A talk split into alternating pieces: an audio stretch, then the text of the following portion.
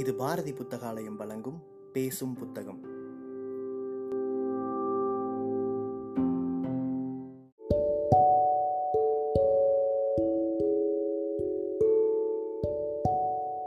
Book day இணையதளத்தின் மூலமாக முன்னெடுக்கப்படும் வாசகர்களுக்கான வாசிப்பு போட்டியில் தேர்வான சிறுகதையை கேட்க இருக்கிறீர்கள்.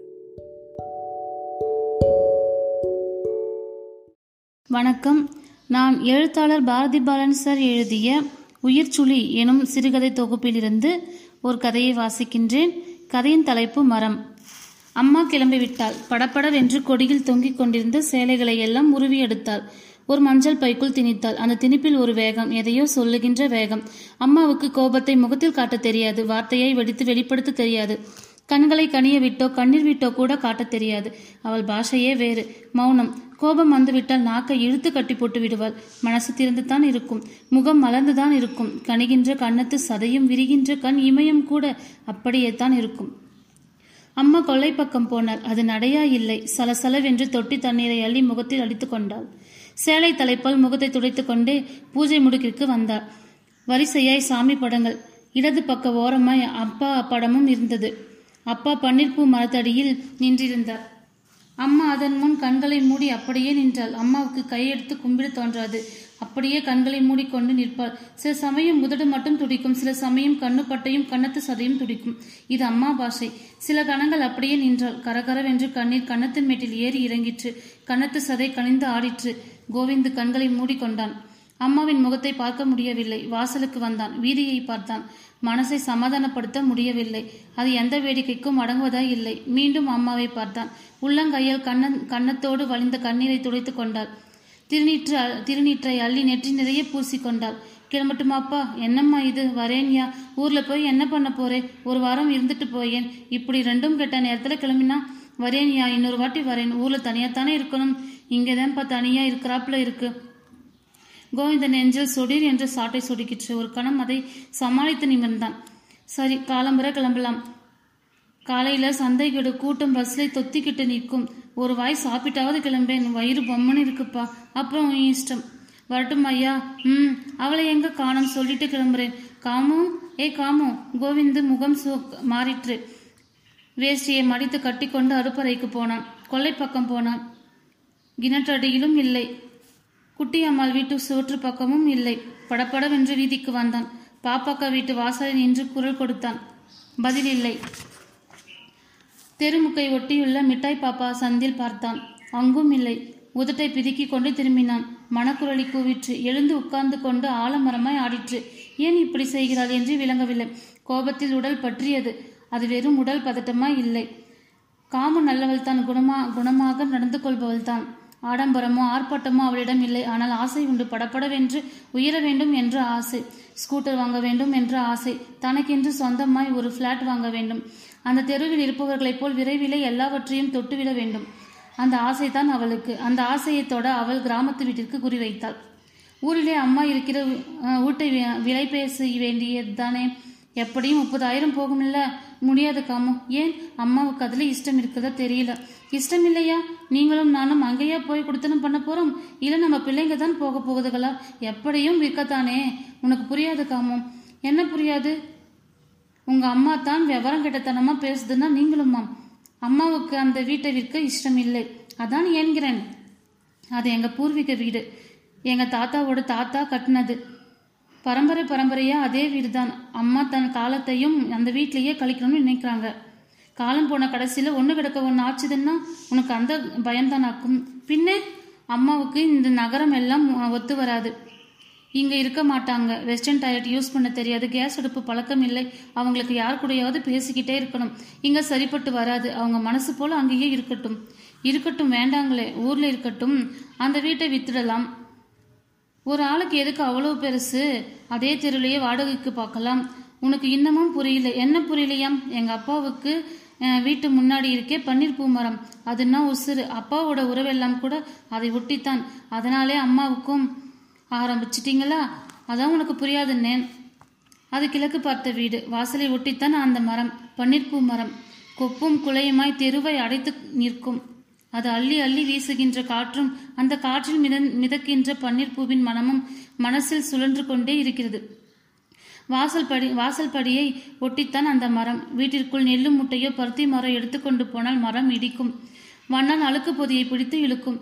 கொய்யா பழத்துக்காரியோ கீரைக்காரியோ மரத்தின் இடி இடிக்காமல் வீட்டிற்குள் வர முடியாது. பச்சை குழந்தை மாதிரி தான் அது. வீட்டிற்குள் வருவரையும் பூவரையும் கை நீட்டி வழிமறைத்து விளையாடும். கடைசியில் அப்பாவை குளிப்பாட்டு தூக்கி கொண்டு போகும்போது ரொம்ப சிரமமாயிற்று. அது ரெண்டு கையாலும் கட்டி பிடித்து கொண்டால் போல்தான் ஆயிற்று. ரொம்ப சிரமப்பட்டு தான் அன்று பிரேதம் வெளியேறியது. அப்பா பிரியப்பட்டு எந்த உயிரையும் வளர்க்கவில்லை. மாடு கோழி என்று அவர் மனசு பிரியவில்லை. ஒரு பூச்செடி கூட வளர்க்கவில்லை. அவர் மனசெல்லாம் அந்த மரம்தான். ரொம்ப ஆழமாக வேர் விட்டு விட்டது. குடும் குடமாய் தண்ணீர் ஊற்றுவார். மண் குடித்து கொண்டு தான் இருக்கும். விடமாட்டார். இறைக்க இறைக்க சுமந்து கொண்டு வந்து ஊற்றுவார். தெப்பமாக தண்ணீர் நிற்க வேண்டும். அப்போது தான் மனசு குளிரும். சித்திரை கோடையில் ஆற்றில் இருந்து தண்ணீர் எடுத்து வருவார். இரண்டு தகர தின்களை ஒரு நீண்ட மூங்கில் முன்னும் பின்னுமாய் கட்டி கொள்வார். காவடி மாதிரி தூக்கி கொண்டு தங்கு தங்குன்னு ஓடி வருவார். ஊளை சதையெல்லாம் குதித்து கும்மாளம் போடும். அப்பா அதை அவ்வளவு பிரியமாக செய்வார் என்பதை பார்த்தால்தான் புரியும். தொடர்ந்து இரண்டு மூன்று வருடமாய் இரண்டு போக விளைச்சல்.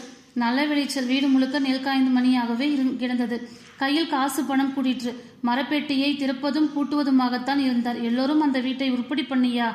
என்றார்கள். அப்பா வீட்டில் கை வைக்கவில்லை. முன்சுவரை தொட்டால் மரத்திற்கு சேதனமாகிவிடும் வெளியே தொடாமல் உள்ளே கட்டலாம். உள்ளே எந்த பொருளையும் எ- எடுத்துக்கொண்டு போக முடியாது. மரம் இடைஞ்சலாக இருக்கும். அப்பா வீட்டில் கை வைக்கவே இல்லை. அப்படியே விட்டுவிட்டார். அப்பாவுக்கு அந்த பன்னீர் பூ மரம் சேதமாகிவிடக்கூடாது கோவிந்த் ஏழு வருஷம் வருஷம் கழிச்சுத்தான் பிறந்தான். அதுவரை அந்த குறையை அந்த மரம் தான் போக்கிற்று. அந்த வீட்டிற்கே அந்த மரம் தான் அழகு. அந்த வீட்டிற்கு மட்டுமல்ல அந்த தெருவிற்கே அந்த மரம் தான் அழகு. விளர் என்று பூத்து குலுங்கும் வாசலை தெருவையே தாக்கும். இது எதுவும் அறி- ஏதும் அறியாம ஏது மாதிரியும் இல்லாத புது மாதிரியான வாசனை. அந்த வாசனைக்காகவே அந்த தெருவிற்கு வருகின்ற கூட்டம் நிற்கிறது. பழங்கள் வித்து வருகின்றவர்கள் கீரைக்காரர்கள் தள்ளுவண்டியில் கப்பக்கிழங்கு வித்து வருகின்ற ஐயாவு எல்லோருக்கும் இளைப்பார அந்த மரம் தான். ஒரு நிமிஷம் நின்று போகலாம் என்று தான் வருவார்கள். அந்த ஒரு நிமிஷத்தை ஒரு மணியாக மாற்றிவிடும் அந்த மரம். பக்கத்து தெருவில் வேலை செய்கின்ற சித்தால் கொத்தனர்களுக்கெல்லாம் கூட இந்த மரநிழல் மீது பிரியம். மதிய சாப்பாட்டிற்கு இங்குத்தான் வருவார்கள். வரிசை வரிசையாய் பித்தளை தூக்குச்சட்டிகள் பழைய சொற்று வாசனையும் வெங்காய வாசனையும் வீட்டிற்குள் வரும். வாசலை அடைத்து உட்கார்ந்து கொள்வார்கள். சாப்பாடு என்பது ஒரு சாக்குத்தான். அந்த மரநிழல் தரும் சுகத்திற்காகத்தான் அந்த கூட்டம் அங்கு வருகிறது. அப்பா ஏன் ஒன்றும் சொல்ல மாட்டார். அது அவருக்கு பெருமிதம். வாசலை தா- தாண்டி வந்து நிற்பார். ஒரு பார்வை அவர்களையும் மறுபார்வை மரத்தையும் பார்ப்பார். சில சமயங்களில் ஒரு கையை மரத்தின் மீது ஊன்றிக்கொண்டு மறு கையை இடுப்பில் மடித்து வைத்துக்கொண்டு நிற்பார். அப்போதெல்லாம் அவர் மனம் ஆனந்த திளைப்பில் தான் இருக்கும். மரத்தின் கிளை அசைவு கிளை முனங்கள் பனி போல ஓசை காட்டாது உதிரும் பூ. மெல்ல வந்து மோதி திரும்பும் காற்று காற்றில் மிதந்து பன்னீர் பூ வாசனை.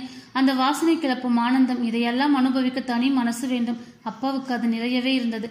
வாசல் முழுக்க பன்னீர் பூ. பூத்து பூத்து சிதறி கிடக்கும். மைத்துளை மாதிரி சிதறி கிடக்கும். அந்த பூவின் அழகே தனி. வெளியேர் என்று இருக்கும். நாயன மாதிரி இருக்கும். கோவிந்த் அந்த பூவை வாயில் வைத்து ஊதுவான். அதுவும் நான்கைந்து பூக்களை மொத்தமாக வைத்து ஊதுவான். அது கிளப்புகின்ற ஓசையே அலாதிதான். காலையில் பள்ளிக்கூடம் போகின்ற சிறுசுகளுக்கெல்லாம் அதுதான் விளையாட்டு. பூ பொறுக்குவதற்கென்று சிறுசுகள் கூட்டம் ஓடி ஓடி பொறுக்கும். அதற்காகவே பூத்தது போல பூவும் பூத்து சிறி சிதறி கிடக்கும். சில சமயங்களில் நான்கைந்து வாண்டுகள் சேர்ந்து கொள்ளும் ஒவ்வொன்றின் வாயிலும் நான்கைந்து பூக்கள். பூ பூ வி வி வி என்று கோரஸாக ஊதிக்கொண்டே போகும். நல்ல வேடிக்கைத்தான். அது அபூர்வ நாதம். அந்த ஒளியை விட அதை ஒலிக்கின்ற சிறுசுகளின் முகம் போகிற போக்கு இருக்கிறதே. அதுதான் ரசம். சின்னமாடன் பாட்டிக்கும் ஒய்யாயி பாட்டிக்கும் கூட ஒச்சாயி பாட்டிக்கும் கூட வீட்டு புழுக்கத்தை தணிக்க அங்கே தான் வருவார்கள். முதுகை மரத்தில் சாய்த்து கொண்டால் அதுகளுக்கு உலகமே காணாது போய்விடும். அத்தனை சுகம் அப்பாவின் காலத்திற்கு பின் அந்த மரம் அம்மாவின் மனசில் வேறு விதமாக வேர் பிடிக்க தொடங்கிற்று. அந்த மரம் அப்பாவின் நிழலாக விழுந்து விட்டது அப்பா நின்ற இடம் ஈசி சேர் போட்டு உட்கார்ந்த இடம் அப்பா நடைவாசலில் படுத்த இடம் நடைவாசலில் கா காட்டு ஜிலுஜிலு என்று கொட்டும். மேல் துண்டை விரித்து படுத்து விடுவார். பன்னீர் பூக்கள் அவர் உடலெல்லாம் சிதறி கிடக்கும். இப்படி ஒவ்வொரு நினைவும் அம்மாவை துரத்தி துரத்தி அடிக்க தொடங்கிற்று. இப்போது அவள் பார்வையில் அது மரமில்லை மனசோடு சம்பந்தப்பட்டது.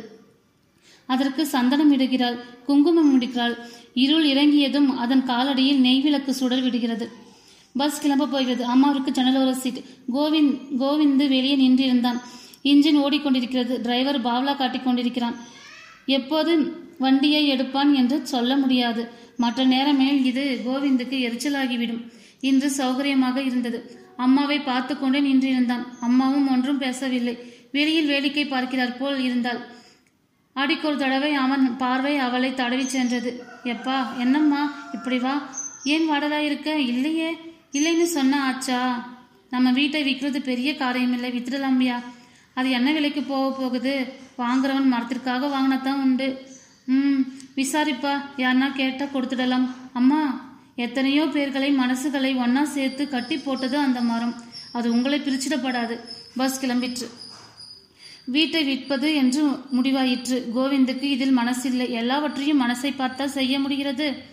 மனசை ஏமாற்றத்தான் எத்தனையோ வித்தைகள் உள்ளன. ஒரு மனசை திறப்ப இன்னொரு மனசும் உள்ளே தானே இருக்கிறது. திரும்ப திரும்ப மனசு திருப்பிக் கொண்டே இருந்தால் திரும்பாமல போய்விடும். கோவிந்துக்கு மனசு திரும்பி விட்டது அம்மா மனசு திரும்பியதா என்று தெரியாது. ஆனால் அவள் ஒதுங்கி நின்று விட்டாள்.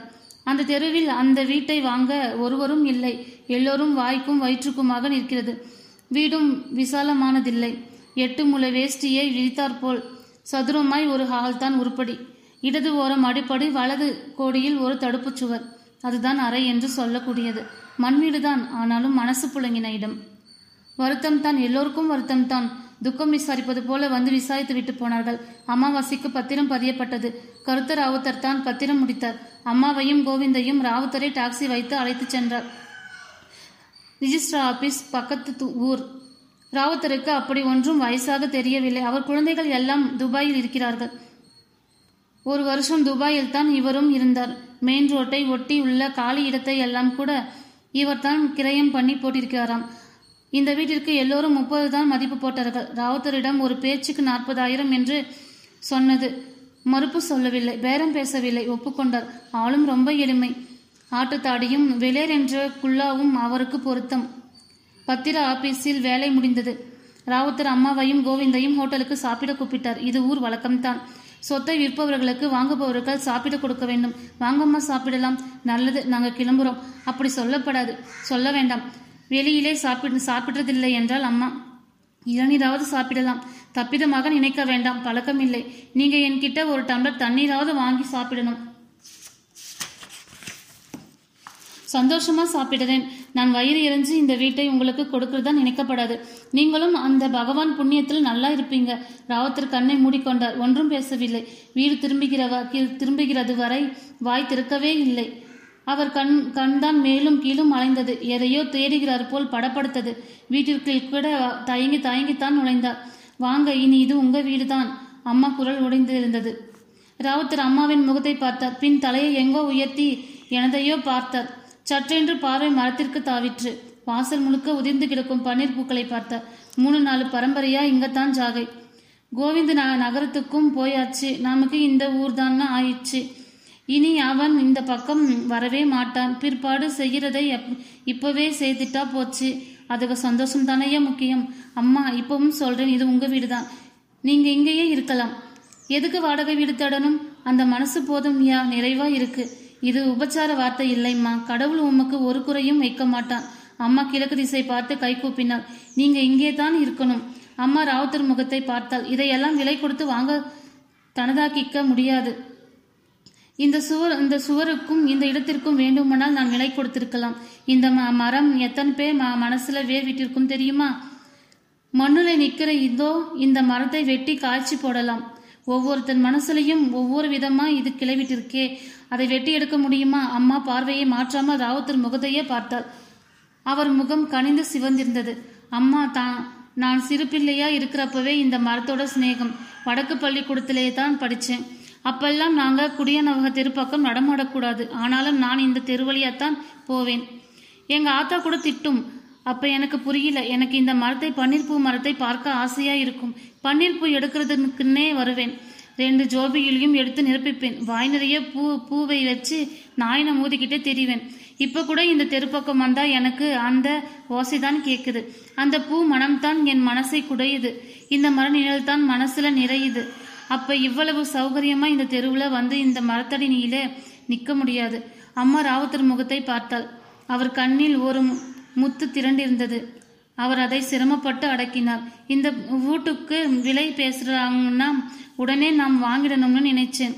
சொத்து சேர்க்கிற ஆசையிலே வாங்கல. எனக்கு அதை எப்படி சொல்றதுன்னு தெரியலம்மா. எனக்கு இதை இந்த மரத்தை மட்டும் சிதைச்சிடப்படாது. அம்மா முகத்தில் பிரகாசம் கூடிற்று. தேடி தேடி அலைந்து கொண்டிருந்தது சற்றென்று கையில் அகப்பட்டு விட்டார் போல் ஒரு பரவசம். இப்படி வாங்க வீட்டுக்குள்ளே வாங்க. இன்னமும் ஏன் அங்கேயே நின்றுக்கிட்டு இருக்கணும் உள்ளே வாங்க அம்மா. உள்வாசல் கதவை அகலத் திறந்தாள். திமு திமும் என்று காற்று வீட்டிற்குள் பாய்ந்திற்று. அந்த வேகத்தில் ஒன்றிரண்டு பன்னீர் பூக்கள் அவள் மீது விழுந்தன.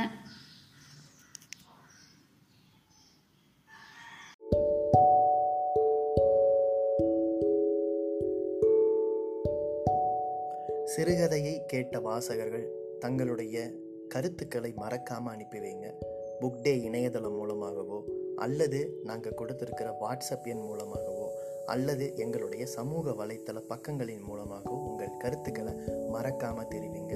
கருத்துக்களின் அடிப்படையில் தேர்வாகும் சிறந்த வாசிப்புக்கு பரிசளிக்கப்படும்.